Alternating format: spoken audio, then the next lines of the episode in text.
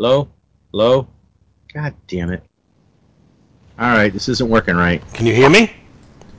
Yeah, but not through the right thing, so give me a second. Someone's calling. I think it's the Sheriff of Nottingham. Speakers. That's going on. It's coming in the wrong place. You're going the wrong way. Holy shit. God damn it.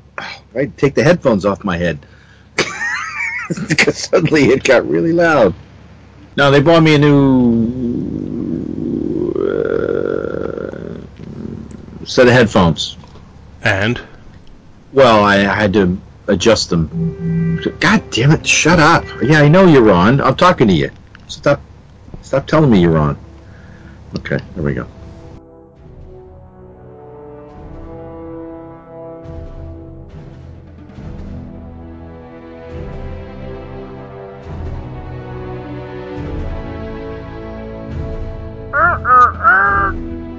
Avengers Spotlight.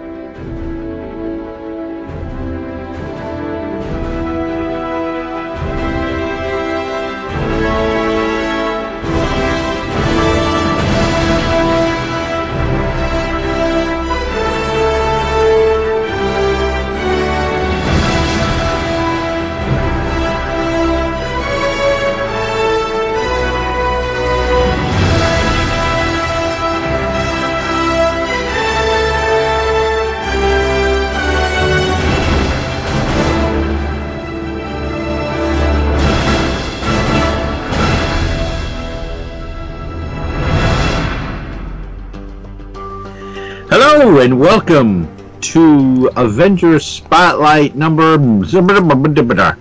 and we tonight, it's a very special Avengers Spotlight. Why is it special, Bill? Because we didn't really know what we wanted to do, so we were on the phone, and I was like, well, you know what, let's do something, you know, in the 50s, 60s, or 70s, because I don't think we've covered too much in that time frame, and I mean Volume 1. And those are the issue numbers. So I started looking through it, and I was like, you know what? In honor of my recently passed 50th birthday, I decided to do Avengers number 67, which although it's August, it had an August 1969 cover date, its release date was just a few days from my birthday. Happy birthday, Bill. Thank you. Not happy birthday. Somebody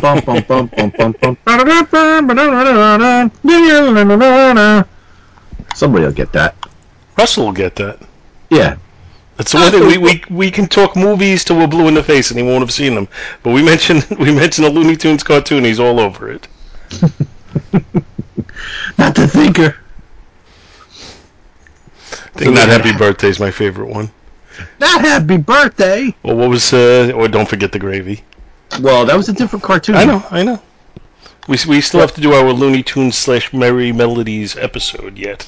Yeah. Yep. You guys have to actually do your research. I've done mine. I'm ready to go. Shut up. Yeah, so they had what? So they had Happy Birthday, they had The Thinker. I know there was another one.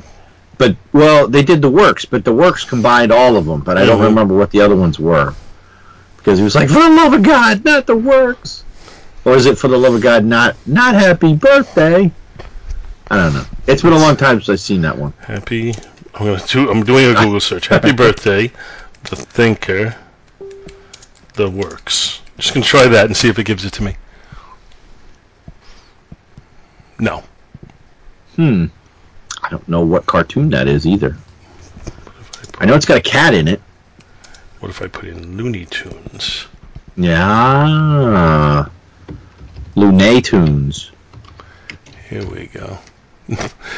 Okay, you got a link? A sausage link? Sausage. And Skype window. I picture you as the bulldog. I love the way the dog walks. I picture you as the bulldog. You picturing yourself as the cat? No, I'm going to picture Scott as the cat. Although, yeah, I'm probably the cat. No. Happy birthday. No, not that. Please. Birthday.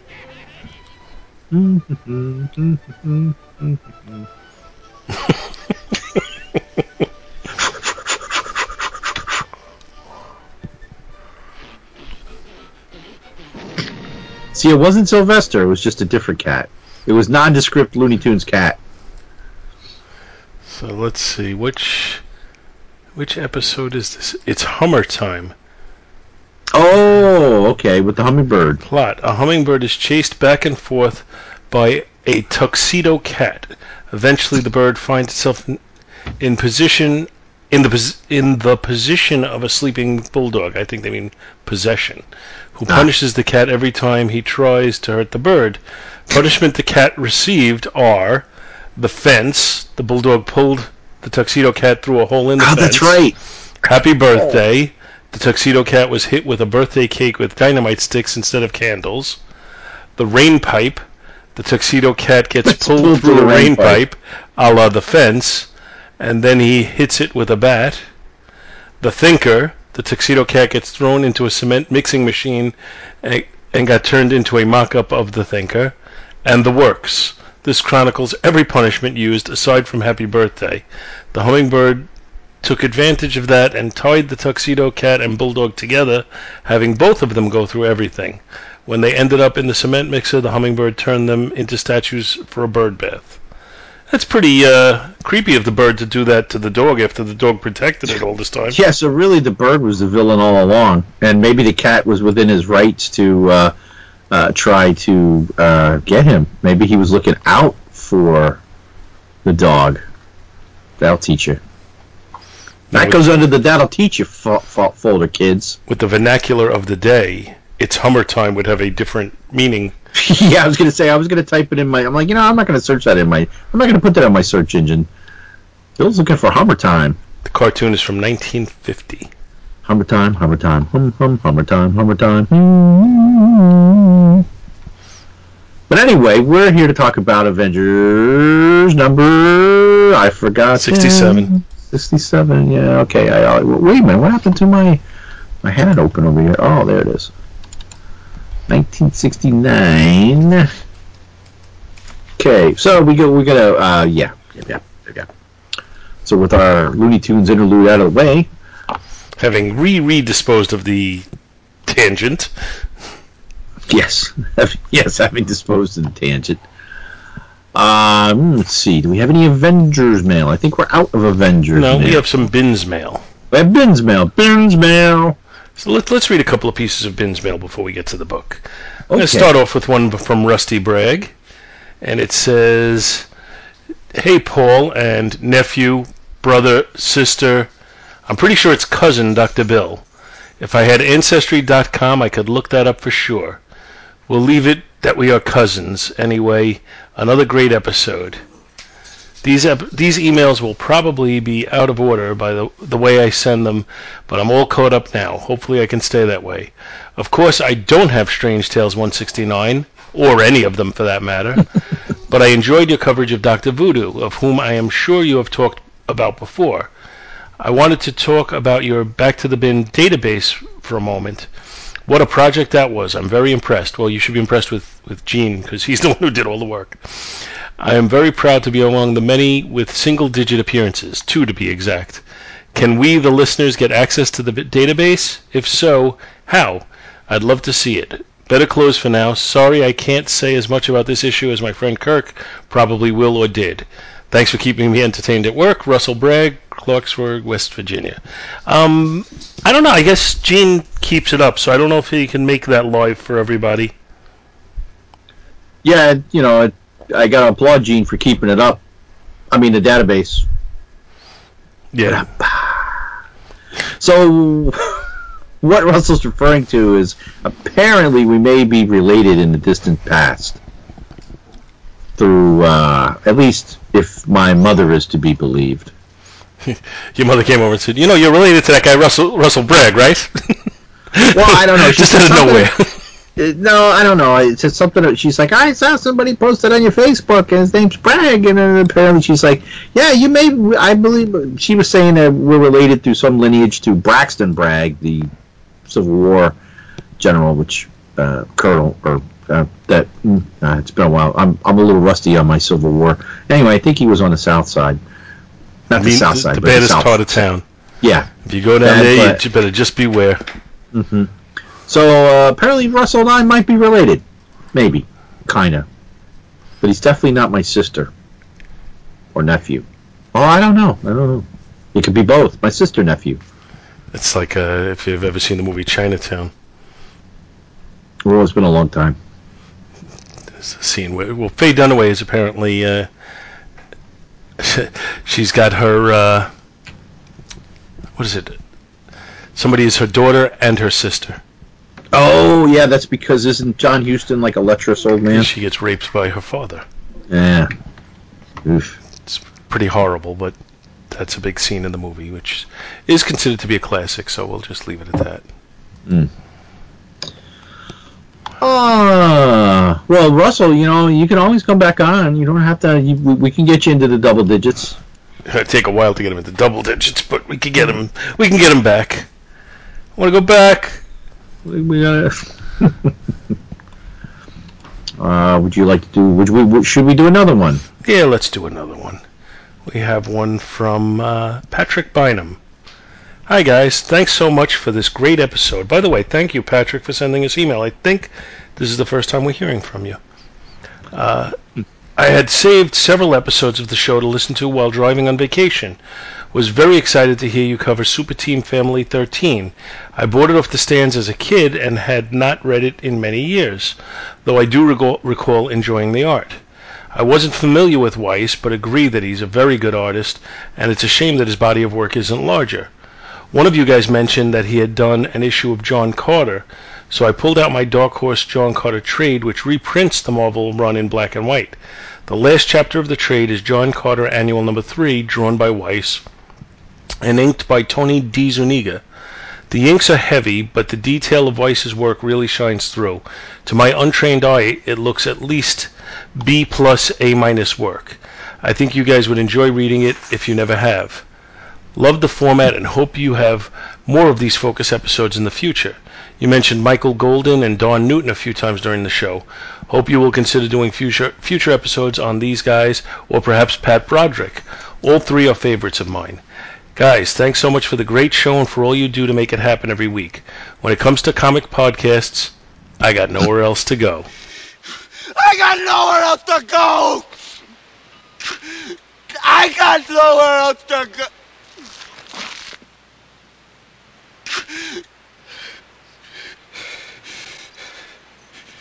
I got nothing else. Patrick Bynum.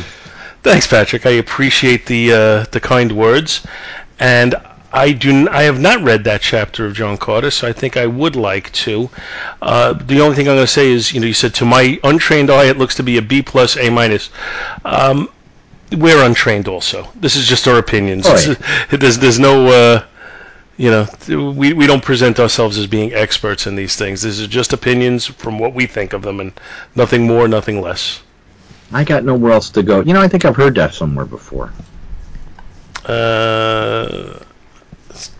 Some TV show, probably. Wonder what it is. So, is that it for email for today? I don't know, because my computer is doing nothing. So. Your computer sucks, man. No, it's you and I both know it's this site that our email goes through. Well, the next one is a short one. I'm going to give you that one. I'll just keep reading here. I got it. Next one's from Richard Shannon. It's two sentences, so you want to do this one. Go ahead. Of course. You suck. Go ahead. Gentlemen, not including Paul. Oh, wait, sorry. That doesn't say that. This comes from Richard Shannon, just like Paul said. Are you sure you just don't want to read it, Paul? No, go ahead. Okay. You sure? Shut up and read. Okay. Gentlemen, I really enjoyed Paul and Scott's... Wait a minute. What, was I not on this episode? I think you were not. Okay. Even more reason for me to read it. I really enjoyed Paul and Scott's Comic Talk episode. It was a nice change of pace from the Avengers Spotlight episodes, which is what we're doing right now, and the comic review episodes that you guys post every week. That being said, is it possible for more comic talk style episodes in the future? Maybe once a month. Keep up the podcast. They're very enjoyable. Richard Shannon. Sent from my iPhone. From my iPhone? How did he send it from my iPhone? That's interesting. I have no idea. We've traced the call. He's in the house, Bill. Oh, shit. There are comic podcasts that do comic talk every week, and so it's not that it's not possible to do it, but I think because Bill Scott and I all kind of eschew current comics pretty much. Yeah, I don't think that'd be tangent enough that you know. Yeah, we do that, but I think we'd start to get a little repetitive if we tried to do the comic talks too often. Yeah, I think we're repetitive enough as it is. Yeah. I mean, there's only so many new comic books that I'm even getting right now. Yeah, there's none that I am.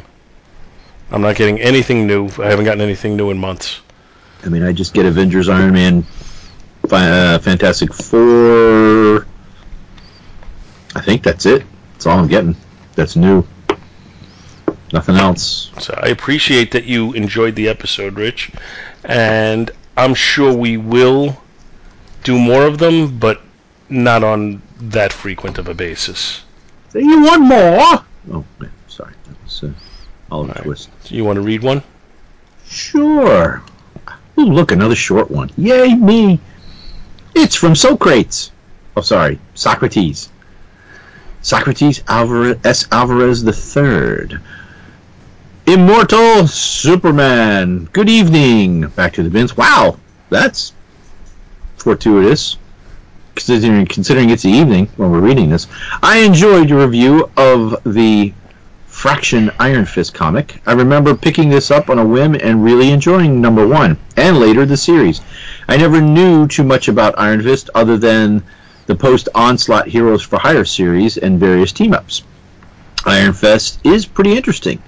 Can he beat down Shang-Chi? I don't think so. I'm sure they've faced off at some point or another, and I have not read it, but I'm thinking Shang-Chi is a better martial artist than Daniel Rand, but the X factor might be that Daniel Rand has the Iron Fist. Yeah. So, you know, I mean, Marvel Comics traditionally have fights work out to a draw. You know, you have Shang-Chi, the martial artist, fighting against the Silver Surfer with the power cosmic, and somehow it ends up being a draw. He you know, tricks him. Whatever. Your shoe's untied. What? Wham! Ah, I hit you with the surfboard. Ah. No. On the topic of Neil Adams, it's interesting to me how some veteran creators seem to improve with time while others don't. I doubt 30-year-old Adams would have turned in anything like the Superman comic or Batman Odyssey. He probably needs a real editor to push out a better product. I would agree with that, actually, because I think Neil Adams, when I read those books, I think he still has the artistic talent. One of the problems I have is that I would prefer he be inked by someone else. I think it looks a little incomplete when he inks himself, but I still think he has the chops to draw really quality things. But there's nobody to rein him in to say, hey, you need to, you know, like he's... Yeah, it reminds me in some ways of when Jack Kirby was, you know, doing the writing and artwork in his books, and he didn't have any editorial, any editorial limitations. Right. And I think the stories suffered somewhat for that. Terrific ideas, but not, you know, the final product was not as good as and polished as it could have been. Yeah. I'm Neil Adams, bitch. Isn't always a good thing to have to do. I'm babbling tonight. We try to get back to the email. Thank you, Mr. Alvarez. Nothing. All right. My computer is doing nothing. All right. So why don't we make that our email section for today? We'll leave some for next week. And why don't we go to our book now? Oh, okay. Let's jump to the book. Let's look at the indicia, courtesy of Mike's Amazing World. And I also have my book, but I'm going to use Mike's Amazing World. And then actually we'll compare, because sometimes we find discrepancies. So, our cover, according to Mike's Amazing World, the penciler is Sal Buscema, and inker is Sam Granger. My book says the same thing. And the letters are done by Sam Rosen. And on the cover... we have Ultron. And this time around, it's not Ultron, not stinking Ultron 1, 2, 3, or 5, but Ultron 6. Although it doesn't show that on the cover. It's just a picture of Ultron looming over Iron Man Goliath, who was actually Clint Barton at this time, Yellowjacket and the Wasp, Thor and the Vision, and they are all embroiled inside some Kirby Crackle Kirby-ish looking energy coming off of Ultron, and he's saying, "Die, Avengers, die!" So, what do you think of the cover? I think it's pretty sharp. Mm-hmm. I think it's, you know, I think the character work looks good on the cover. Yeah, the layout is good. It's dynamic. It's, you know, it gives you reason to want to see the story. Now at this point, Ultron is not the established character that he is today. I mean, I believe this story arc is his second appearance. Yeah, and his first looking in the way he does here. Well, it's not his. Is it his? I don't think it's not his second appearance overall. I think it is. No. Because I thought the first appearance was Ultron 5. No. Well, I mean, he was in the last issue, and he was prior to that. I said this story arc. Oh, the story arc. Oh, sorry. Okay. So, and this is the first time. Well, as we're going to get into the story, that he's now made. This is the first time he's made of adamantium as well. And if I remember correctly, the prior issue introduced adamantium for the first time. Yes, by Dr. McLean Stevenson? It was Bruce Willis. Yeah, so Bruce Willis created adamantium. You know what I find interesting about this cover? No. Is that usually on a cover, and I'm glancing through the book to see if I'm just talking out of my butt or not, and I'm glancing at cover photos along the way, and usually every time, do you notice anything different about this cover? Does anything strike you different with the characters? The characters in the main drawing or the characters in the upper corner? The characters in the main drawing. That they all kind of seem to be floating? Nope. What are two of them doing that the rest of them aren't? Give up? Yeah. We don't see their face. Usually you always have a character in like a frontal shot. Like, even here where they're all being shocked. So you've got, you're looking at Yellowjacket from the back. You don't see his face. You're looking at Goliath. He's hunched over. You don't see his face. Everybody else, you see their face. And I'm flipping through the book, and in almost every instance I see, you always see the character's face. I just found Avengers 207 where Cap has been knocked backwards, and you can't see his face. But for the majority of the ones I'm flipping through and seeing, it's just, you usually always show... They always seem to show a character face forward, not... See, I think you can get away with it when you have this many characters. Okay, so I just found Avengers 148, which actually this is the one where Hyperion is lifting up Thor, and all the Avengers are down on this is one of the books that we covered in that arc with the Squadron Sinister or the Squadron... It was when they went to the Serpent Crown world. And everybody that's knocked out on the ground, no matter how they're laying, you see their face. I just thought it was interesting that, and it caught my eye that it was different than what we normally see. Yeah, I'm not saying you're wrong. Oh, no.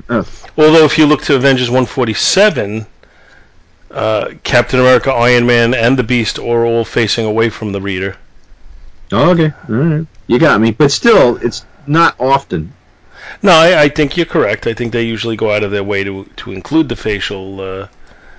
expressions in the shots, because I think it's usually more dynamic for sales purposes. But again, I think from a composition point of view, it's easier to get away with it when you have this many characters. But in 147, they're holding back like a crowd, too. Yeah, and they have their backs to the reader. Right. Okay. I'm just saying, I'm right and you're wrong. No, I think I'm more right than you. How about Avengers 142? What are you going to go through every single? Yeah, because I got to prove my point. Yeah, that's right. You're damn right. Charlie Babbitt, definitely Charlie Babbitt. Gotta watch Wapner. Avengers 142. Avengers 142. All right, I'll give you that one. Well, that's because it's George Perez. That's not George Perez. That's Kilcane. Oh. Oh, sorry. I was looking at the wrong credit. Anyway. Oh, yeah? Okay. Nothing. I got nothing else to say. You know where else to go? Yeah, that too. Okay, so, moving on to the rest of the indicia. Okay. So, the cover date is August 1969. The approximate on-sale date is June 17th, 1969. Cover price was 15 cents. 32 pages. Stan Lee was the editor. And it was written by Roy Thomas. The penciler, wow, surprising again. Barry Windsor Smith. Yeah, we recently covered issue 100 with Barry Windsor Smith art. Mm-hmm. George Klein is the inker, and the letterer is Artie Semick. Now that's part of Mike's Amazing World. I'm double checking the book. The book has the same. Yep, it does. So, our synopsis goes a little like this. As bystanders gawk at explosions issuing from within Avengers Mansion, inside, a battle rages between the Avengers and Ultron 6. In another part of the mansion, the Vision agonizes over his role in Ultron's resurrection, realizing that Ultron must have programmed him to resurrect the robot should he ever be destroyed, deducing Ultron will head for his old HQ if he escapes. The Vision departs intending to get there first. As the Avengers doggedly continue to fight, Ultron decides they are merely delaying him from his greater mission, destroying all mankind, and departs, smashing through the mansion's outer wall. While the Avengers catch their breath and prepare to pursue, S.H.I.E.L.D. locates the stolen adamantium using a vibratory tracer and sends a squad to retrieve it. Unaware the Vision is hiding in the shadows, Ultron reaches his base and prepares to detonate every nuclear device stored there, confident that he will survive while the city is destroyed. The Vision attacks him, but Ultron stuns him and flies off. As the Vision tries to pursue, arriving S.H.I.E.L.D. agents, blaming Vision for the adamantium theft, blast the synthesoid with their vibro gun. In another part of the base, the recently arrived Avengers witness some of the debris from the fight disintegrate, turn into energy. What? Poorly worded sentence. In another part of the base, the recently arrived Avengers witnessed some of the debris from the fight disintegrate. Okay, maybe I put a pause in there. I shouldn't have. Turning into energy, Yellowjacket deduces that Ultron needs only to pull one switch and an entire city will be wiped out. The end. And then the Earth was destroyed and, well... Oh, but wait, there's another issue after that. And another, and another, and another, and another. Sure. Yeah. Unless this was like an alternate Earth and it ended right there. So, let's get into the book, shall we? Sure. Let's!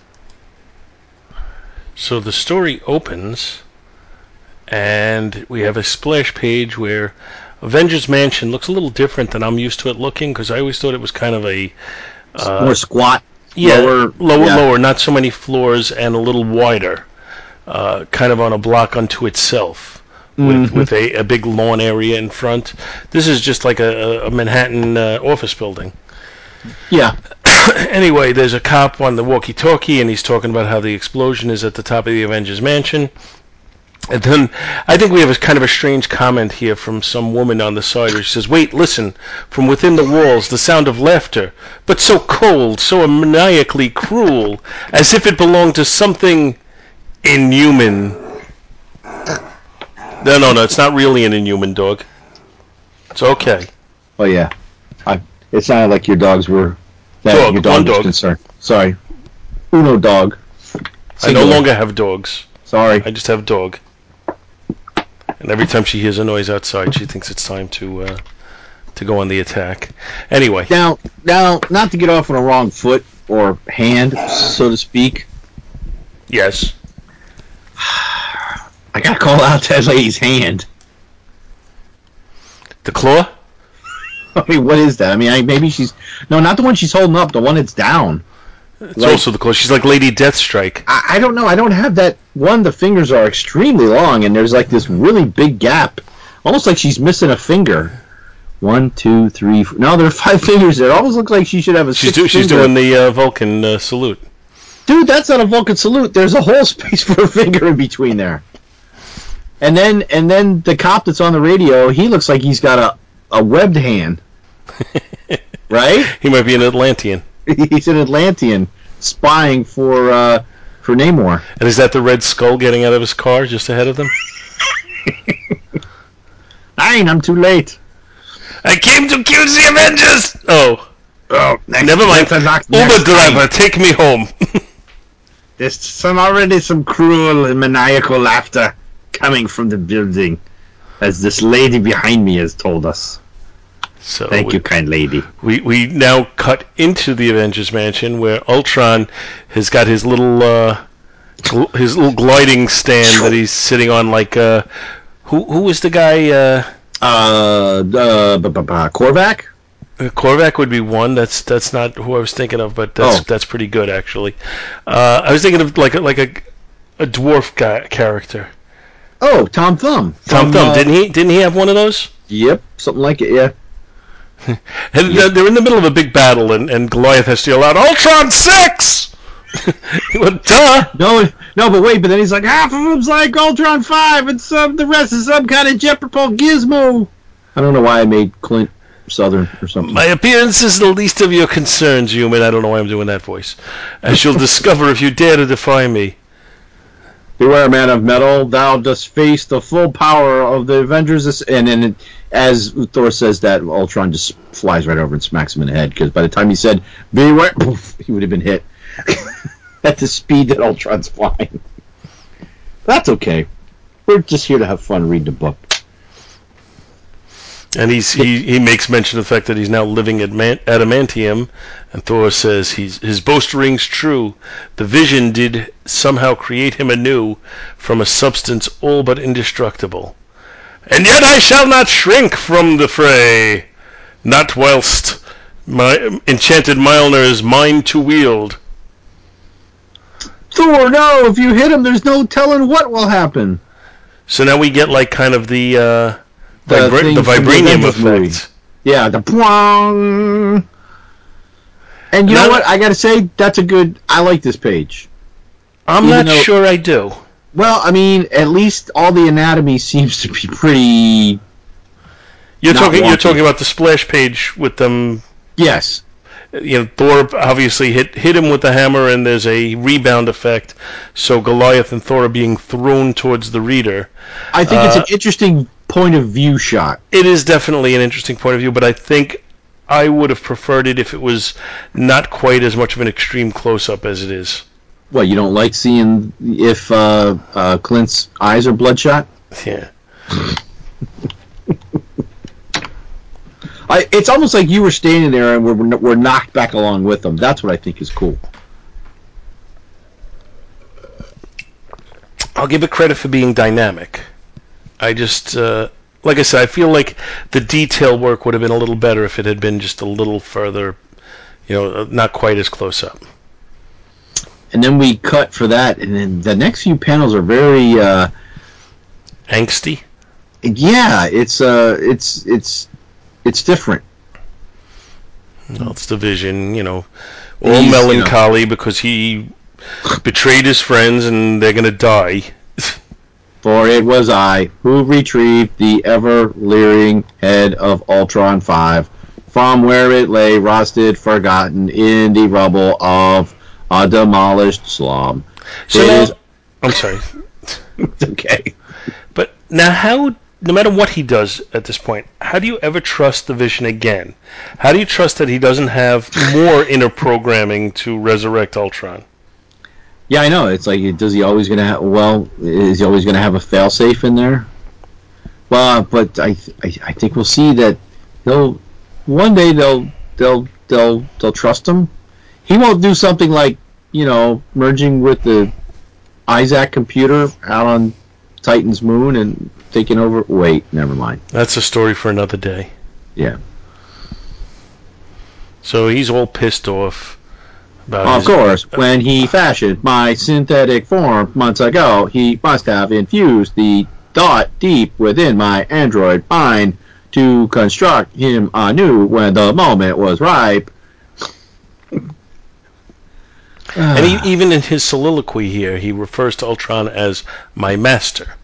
Mm-hmm. So again, how do you ever trust that he's going to be totally free of this programming? Yep. You know who this Ultron 6 is reminding me of, too? The Green Goblin zipping around on his glider. I could just hear him going, ha-ha, my first victory is nearly complete. Spider-Man. Ah, Thor, Goliath Man, ah. So now we cut back to the, I guess, the aftermath of the Goliath-Thor-Ultron battle, because Thor and Goliath are both laying on the ground unconscious, while Ultron is taking victory laps with his glider, only to be attacked by Yellowjacket. Don't call him Yellow. And while Yellowjacket is making a stand against Ultron, we cut to Iron Man, who says, still weakened by my accident, but I can't stand by while the others may be in danger. And this is something about Iron Man that I never totally understood. His strength and his power purely come from his armor. Mm-hmm. So if he's got a stubbed toe, it shouldn't matter. Well, it is if the foot of the armor was crumpled over his toe. Mm-hmm. Yeah, well, I don't know, man. Maybe the feet are tight. Maybe he's got a swollen toe. It's very uncomfortable. Well, like, think about it. When Iron Man and War Machine fought in Iron Man 2, there were times where, like, they'd punch each other in the face. Now, either it should be you punch him in the face and he doesn't feel anything because it's armored, or the armor crumbles and it destroys your entire face. Well, I mean, he takes a hit. Maybe there's not a lot of internal dampener, so he's smacking his head. He's getting, like, concussed inside there. Possibly. Okay, I could give you that. I don't know. It just seems to me like the armor's what's doing the work, though. So we shouldn't be hearing about his little stub toe. Still weakened by my accident. Well, you know, we'll have to see what happened last issue. I mean, I'm hoping I don't remember what his accident is. Maybe he had a chimichanga for lunch. And now the anatomy on that shot isn't all that great because it looks like he's wearing an iron kilt. Looks like he's sweating. But I know it's just trying to make some reflective metal lines, but I swear it looks like he's sweating there. So then the Iron Man and the Wasp go into the room where Hank is being thrown from Ultron. Yeah, because he tried to hop on Ultron's back and ride him like a bucking bronco and try to pull the electrodes out of his skull, and, well, that just didn't work out too well for him. And Hank's like, but watch out for Ultron. Yeah, if only my repulsor rays were working, I'd match metal in metal against monster of metal. Oh, man in metal. Man in metal. And may the best bullet head win. But, you know what? My repulsors don't work. I'm sorry. I'm going to just have to watch you guys fight. Yeah, and Hank's like, you lose, Avenger. Ultron's composed of pure adamantium now. And you know how strong... Hank, look out! I see him, honey. He's swooping his... this way, dive-bombing straight at us. Move! The room! And this, in this smaller panel, we only see legs flying everywhere. Mm-hmm. Just legs. They know how to use them. And this is the wonky shot with the helmet. The next page? Yeah. We barely evaded him. And it's Iron Man's face looks a little weird. Just a tad. It just looks a little bit. He's got kind of a sad face. Yeah, that's right. He does have to turn mouth opening. But it's with the coloring and everything. It's pretty. That's a pretty dynamic shot. It's mm-hmm. It's definitely influenced by Kirby there because we got the Kirby Crackle in the background. Yeah. This reminds me. A couple of weeks ago, you weren't here, but we covered Defenders number 50, which was Keith Giffen in his early stage when he was aping Jack Kirby a lot, and this reminds me a lot of that artwork. And just to be clear, that's a compliment because I think I gave that artwork an A. So Hank uses his little stingers on Ultron. Pew pew, pew pew. Yeah, I don't think it really does too much to him. Here he comes. You're better than the dew line, honey. Do you know what the dew line is? It's the different from the not dew line. No, it was the back in. Come on, you were alive back during when? Well, I was too. Back during when there was the threat of nuclear annihilation. It's the distant early warning line. It was a string of like radar stations across up there, top of the world, ma. Actually, across Canada and Alaska. So the dew line. Also a good Rush song if you're into Rush. Distant early warning. Moving under the rain. Red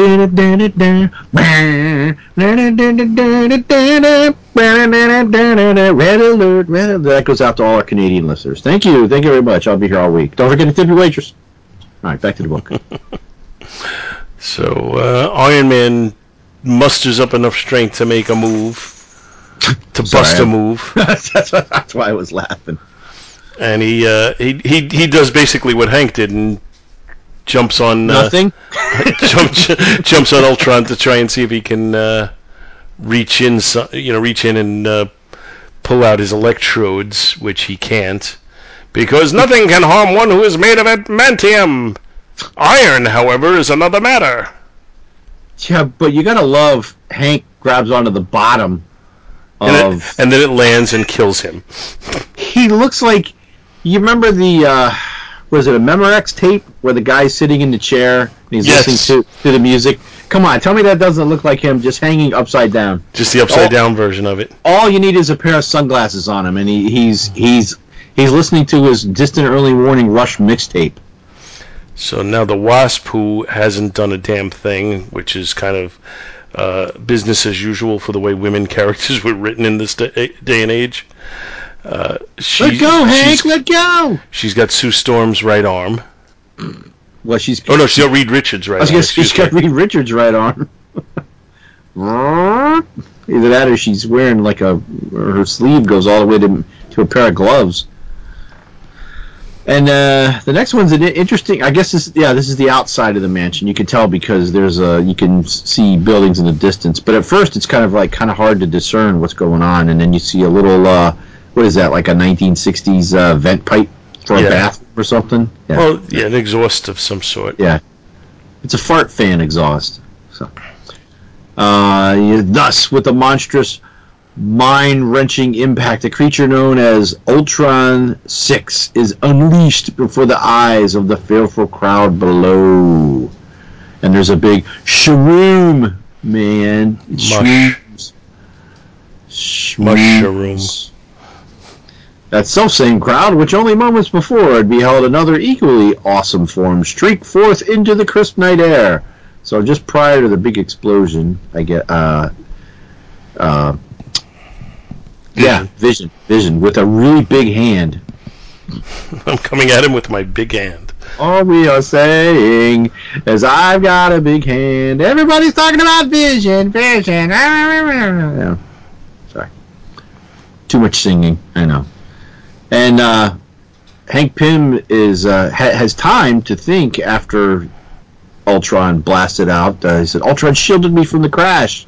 Now, mind you, he's hanging upside down, and I think he's falling because in his head he says, "Going to fall." Going to fall, and then he yells out, "Fall!" Did you ever do that? Sometimes, like if you're having a quiet moment, it's like you think of something, and then in your mind you verbalize what you just thought, and you're thinking, "Why do I need to do that? I just thought it, and I already like it's almost like repetitive and redundant." I won't say that I have done that in the car just today. Said something in my head and then said it out loud. And when you do that, you can't, like if you're conscious of it, it's like you can't stop. You just keep doing it. At least I do. I don't know. Maybe I'm insane. Well, then I get paranoid thinking, is my phone recording me? Did it just hear me yell out loud for no apparent reason? Someone going to think I'm insane? Do I care? Anyway. Hank Pym decides to yell, "Fall!" and he's caught by a giant hand, and it's Hawkeye. I mean Goliath. Whoever you are, I'm just glad that you're here, is what he says to the giant hand, giving him a hand. And then Ultron is shaking an angry fist at them. The Avengers may count themselves fortunate for the moment, but will they want to live on when all of wretched humanity perishes about them? Well, wouldn't they perish with them, Ultron? I mean, maybe Thor could stand maybe Iron Man could stand an explosion, but I doubt it. Thor could just, whoosh, whoosh, whoosh away. So the next panel, we've got Goliath listing a big piece of equipment, probably fixing from the damage that has been dealt to the mansion. And I do have to say, on this page, my favorite picture is the little inset. Well, not even an inset. This is that picture of Jan that looks so, compared to the others, realistic. That's the Barry Windsor Smith we're going to see in the future. Do you agree? Yes, definitely. Yeah, I mean, not so much. Maybe it's the inks. Maybe it's taken away some of his detail. But for some reason, that one made it through, and that one really looks good. That shot of her. I really like it. Just that little picture. To me, that almost looks John Byrne like. Yeah, before John Byrne was John Byrne. Right, but I think better. Okay, well, that's a big compliment then. Yeah, I mean, and I like John Byrne. I just think, but that to me is I can tell that's Barry Windsor Smith. You know, I've seen that on some of his other, like that type of view with the person looking off. I don't know. To me, it looks like a signature style for him, and I'm surprised we don't see more of that in the book. But maybe it's almost like that was added. Well, no, I mean, I guess they did kind of plot it there, but it's just odd. Like, it didn't need to be there. They could have just made that. They could have taken that out and just made that the shot of the back of Yellowjacket, Jan looking at him and Thor behind him. Just made that bigger. That didn't really even need to be there. But it's for superior to the way Jan looks in the other panel. Oh yeah, by far. It's that's. I think that's just an effort to kind of mix things up a little bit and not have it become, not have the angles become boring, and the panel layouts. Yeah. So now the Quinjet leaves. But that's a pretty weird-looking Quinjet. It looks more like a Shi'ar ship that we might see, like in the Dave Cockrum X-Men. Yeah. Back in the 160s. Well, those were more bug-looking, and this is, the shape is similar, but it's not really the same. It's those weird back wings, those like up and down. Yeah.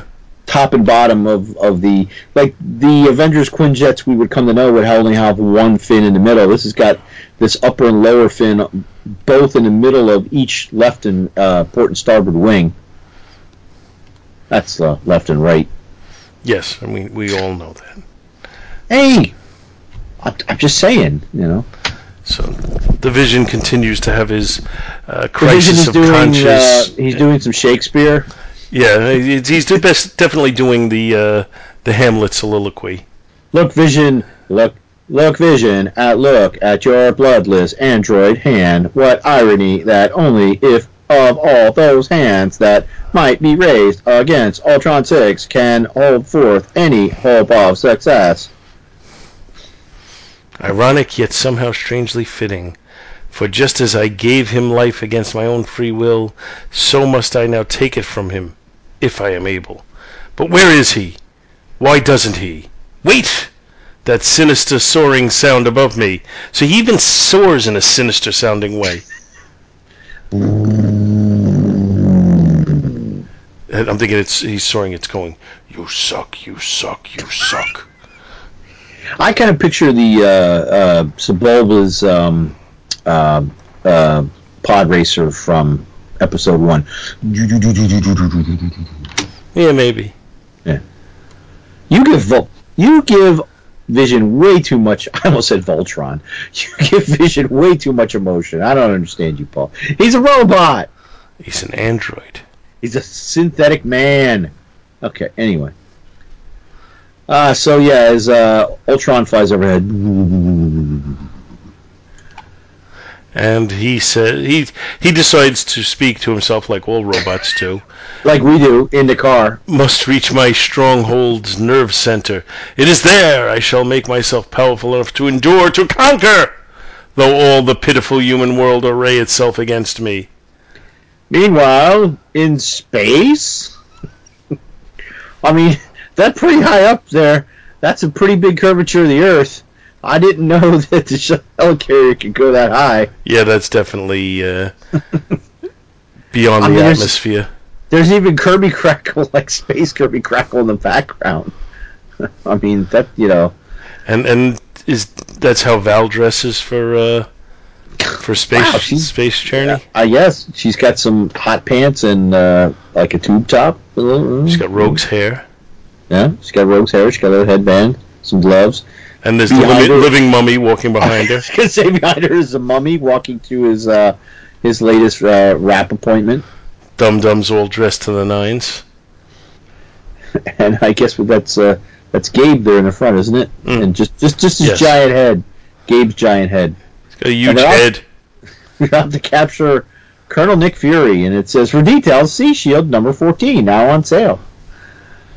So they're tracking the Adamantium, located by Vibratory Tracer. Suicide Squad 1. Do I detect a copyright here? Maybe they had the Suicide Squad? Before DC had the Suicide Squad? When was the Suicide Squad introduced to DC? I think much, much later. Anyway, cut back to Ultron's, go after it. Ultron's lair, where he's looking to get more power, and the Vision is just trying to spy on him to find what weakness he can exploit. And again, Ultron decides that he needs to speak to himself as he's doing all this. And we have a couple of interesting angles, the way it changes, which is just, I think, reflecting the manic nature of the way Ultron is operating right now. Power! All my instruments remain as before, as I knew they must, for were they not designed to be too complex to dismantle, too durable to destroy without endangering the populace above? But now I shall do what my foes dared not. I shall activate all nuclear devices to full power, and when they explode, when the sprawling city above vanishes in a searing blast, only one living thing shall stand amidst the radioactive rubble, I, Ultron 6. And while he's doing that, the remaining Avengers are on the hunt. I'm on the hunt, I'm after you. Tread thou softly, mortals.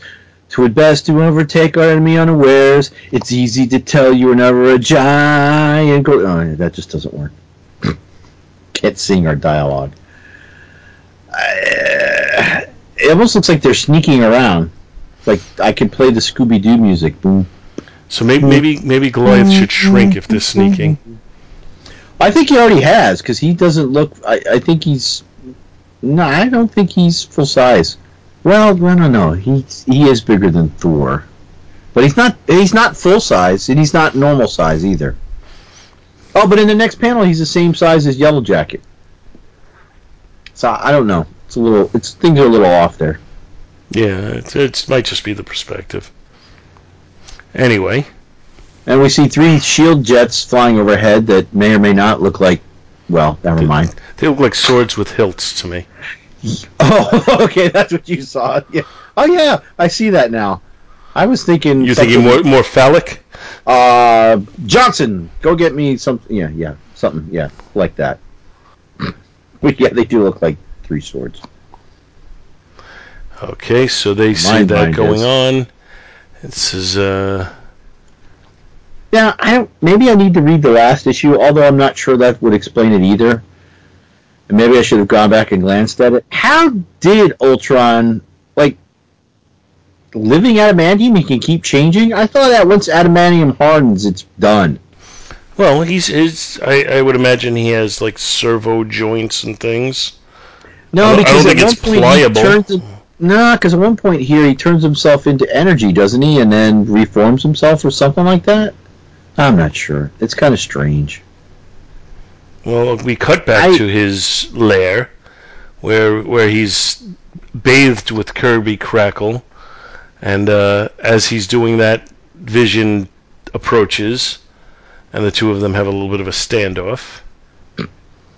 I read that as leaping lizards at first. Leap, my dazzling sparks of atomic fire!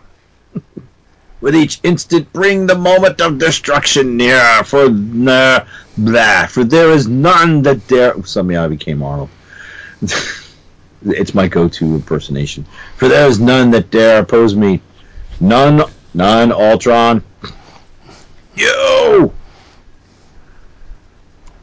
never liked me. Oh. These dancing deadly ions may deter human foes, evil one, but they mean less than nothing to one who is as inhuman as yourself. Fool, do you truly think to defeat the one who created you?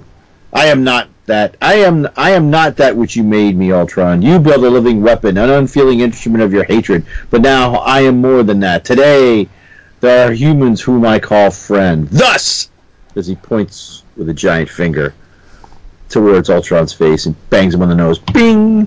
Thus in their name, and because they have chosen me an Avenger, one of us, though never born, must die.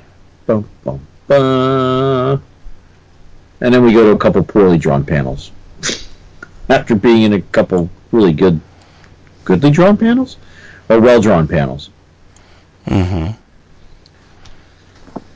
So, the battle between the two is causing the roof to cave in to where the Avengers have been sneaking around. And Goliath says, roof's caving in! Under me! Quick! Sometimes I think Goliath overestimates his strength. Mm. I don't know. Yeah, I'm not sure exactly how strong he is in his giant form. But it seems like it shouldn't be so much that he can handle bricks hitting him in the head. Yeah, like the one that's coming straight down towards his head.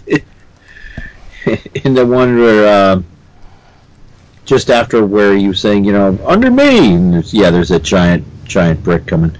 Just wear a smile and a giant umbrella. Huh? What? Thou dost bear thy trials bravely, Goliath, but... Thor, but what did cause such fearful quaking? What indeed? And since one picture is worth 1,000 words, and we have the Vision in a whirling dervish. Yeah, I meant to teach you a lesson, android. That is why I do not destroy you with a single blow. You can yet be useful to me. Never. And now, since you gave me complete control over my own body mass, I shall attack anew. Oh, and this is a horrible... well, I don't want to say it's horrible, but... It's got a lot of over-musculature and a giant hand and a little teeny-tiny head. Off-center and kind of tiny. And he's got a long, he's like Plastic Man body, kind of stretchy. So he makes himself as hard as a diamond and starts pounding on Ultron. But maybe he didn't hear that doesn't do a lot against Adamantium. Mm. And in comes the I like to call them the ham and egg or S.H.I.E.L.D. strike team. There, you hear that, Joe? Fighting and voices just ahead. Could be the Vision. Then keep that gun at the ready, mister. If it is that thieving android, we're going to earn all these freaking S.H.I.E.L.D. fringe benefits.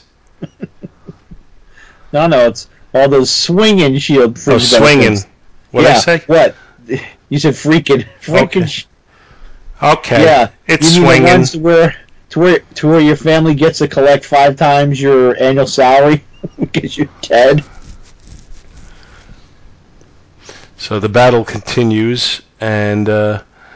Vision seems to be prematurely declaring victory. And, see here. This is okay. This is where. Okay, I knew there was a line in here. So the second panel, it says, or the first one, he says, okay, you are beaten, murderer. This is the Vision. How can you fight one who can rain blows upon you, yet become too unsolid to be physically struck? And Ultron says, what need have I for base physical combat when I have ultimate control over each wondrous whirling atom of my being? When I may transform myself in one fearful instant into sheer ionic force, which even you may not adjust your molecules to withstand, and then become once more Ultron 6. Now, I do think in the prior issue, there was some sort of a device that would allow them to mold the adamantium, which is how they created the Ultron body out of it. Right, so to try and hardened... But to try and explain that away, you'd have to believe that he somehow worked that device into his... mechanism. Yeah. And he can constantly, and he's always constantly... I was going to say in a state of flux, but then how could he actually be hardened? I don't know. No, might be similar to the Vision, where he can harden up and soften up. Yeah. There's some interesting, like that first shot of Vision is might be a little off. It's a weird aspect. We got a big shot of his. He's got a huge hand. Mm-hmm. Once again. Yeah. That seems to be a Barry Windsor Smith thing. And then the bottom one, he's been knocked out. So my head! Oh, I got a headache, and it's this big. But then he's getting up again, and he's starting to make his way after Ultron. He gets knocked down, but he gets up again. You know, you never keep him down. But then come in the boys from S.H.I.E.L.D., who use a vibro gun on him, because they're going to mess up his molecules good. You better believe it, Avenger. We don't know what your setup is down here. Well, we want that adamantium, and we want it now. You got 3 seconds, Syntho. Then it's Blastaville. Wow. Stop! You don't understand. You're the one who doesn't savvy, Android. Maybe you're getting shakes at walking through. Shakes. Well, great. Maybe you're getting great shakes at walking through walls and attacking shield agents. But this vibro gun ought to mess up your molecules good. See what I mean? Bada bing, bada boom, shazow! Suddenly I'm Christopher Walken. So then the other Avengers walk in, day late and a dollar short. A great battle hath taken place here, my friends. Perchance the Vision is not as surely our enemy as did seem. I'd like to believe that, Curly, but... Hey, what's that humming? Getting louder. Louder! By Asgard's golden gates, yet another searing shockwave more violent than they that went before. It's not only... Guess that's... What? Go ahead. Is that Ultron's hand? No, I think that's Hank Pym's hand. No, Hank Pym is in front of him. You're right. Yeah. Well, that could be Goliath. It could just, but it looks like a metallic glove, but I guess it's not. Because I don't think Ultron's in the same place as them. Yeah, I know. Yeah, that's what had me a little confused. So it must be Goliath at that point. And then it's the metallic debris disintegrating. Its very essence is hurled from matter into energy. And then, what's it all mean? Yellowjacket says, "Can't you see? The chain reaction has begun. Ultron 6 has but to pull one last switch to wipe a city off the face of the map. Next, the final gambit. The final gambit.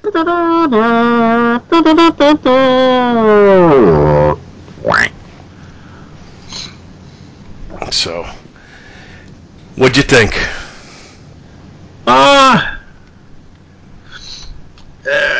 I mean, there's a little bit of wonkiness in the art, but, you know, this is an early Barry Windsor, so... Or, well, actually, they have him as Barry Smith. I mean, there's. I mean, it's an early. It's an early Avengers book, so. I mean, Roy Thomas is doing the writing, so it is a little bit verbose and wordy. But you know what? I like that for this time frame. I'm not bothered by it. I think we got some good layouts art wise. It shakes things up. It's not just a regular panel grid. We have different sizes. We have like objects like on page 5 of the art, 8 of the PDF. When like there's a split. There's like a metal. Like it's a lever or something that Ultron's pulling, and then it actually separates the action from one side to the other. Actually, where we pick up with Iron Man and Jan. So you know, there's nice little things like that. If you're looking for me to do a grade wise, I would say the cover. I'm going to give the cover an A.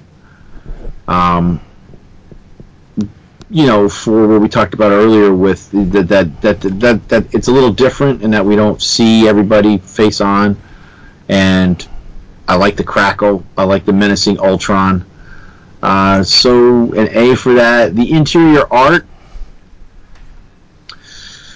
I'm going to have to go with, even though there's some wonkiness, there's a lot good in there, and if you count the layouts and such, I'm going to give it a B+. The story,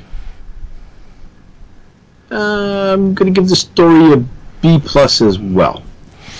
Yeah, I pretty much... Oh, and you didn't give your overall.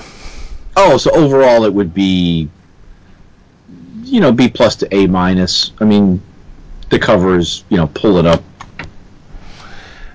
I'm pretty high on this all around.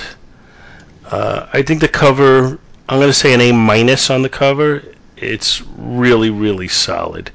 It's not, you know, the only reason it's an A- is because, you know, I've seen ones that I would rate higher than it that would be A or A+. This is, you know, just that slightest level below, but it's definitely still an A as far as I'm concerned.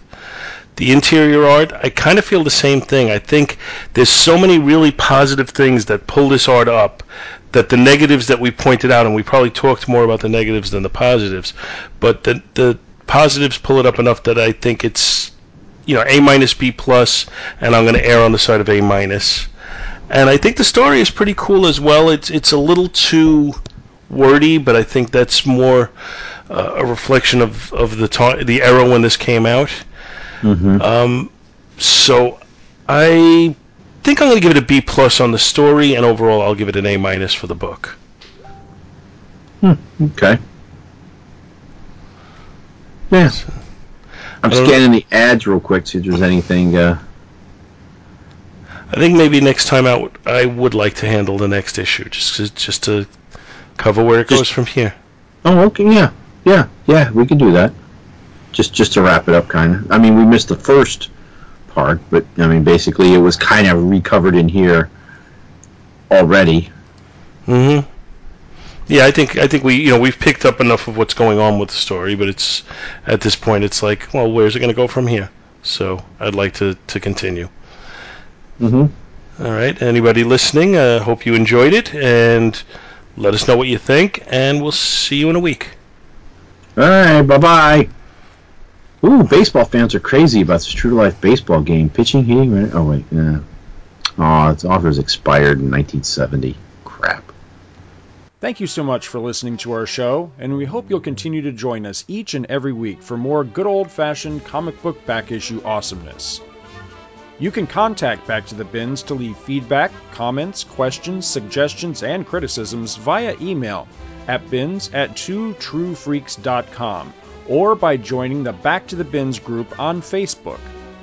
Back to the Bins is a proud affiliate of the Two True Freaks Internet Radio Network, which you may find at www.twotruefreaks.com. Two True Freaks is a registered trademark of DiManzo Corp of Milan, Italy. All rights reserved. Please take a moment to stop by the twotruefreaks.com site and check out their many other fine podcasts, won't you? Thanks. And we'll see you next week. Bill, move your head!